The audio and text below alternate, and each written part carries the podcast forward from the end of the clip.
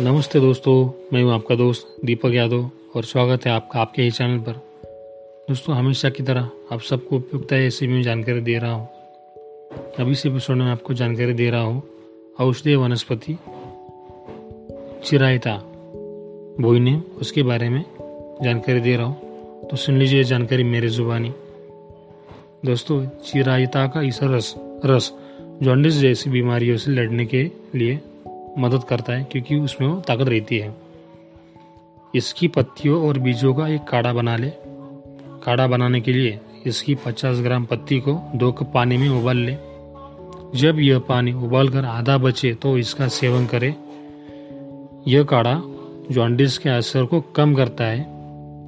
इसकी पत्तियाँ पीस कर यदि दांत, खाज, खुजली पर लगाया जाए तो समस्या से आपको छुटकारा मिल जाएगा और बहुत ज़्यादा आराम मिल जाएगा।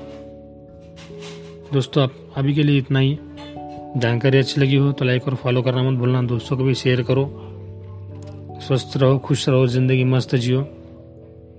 अगले एपिसोड में आपको मिलूँगा नए विषय के साथ नई जानकारी के साथ। तब तक के लिए जय हिंद, जय भारत।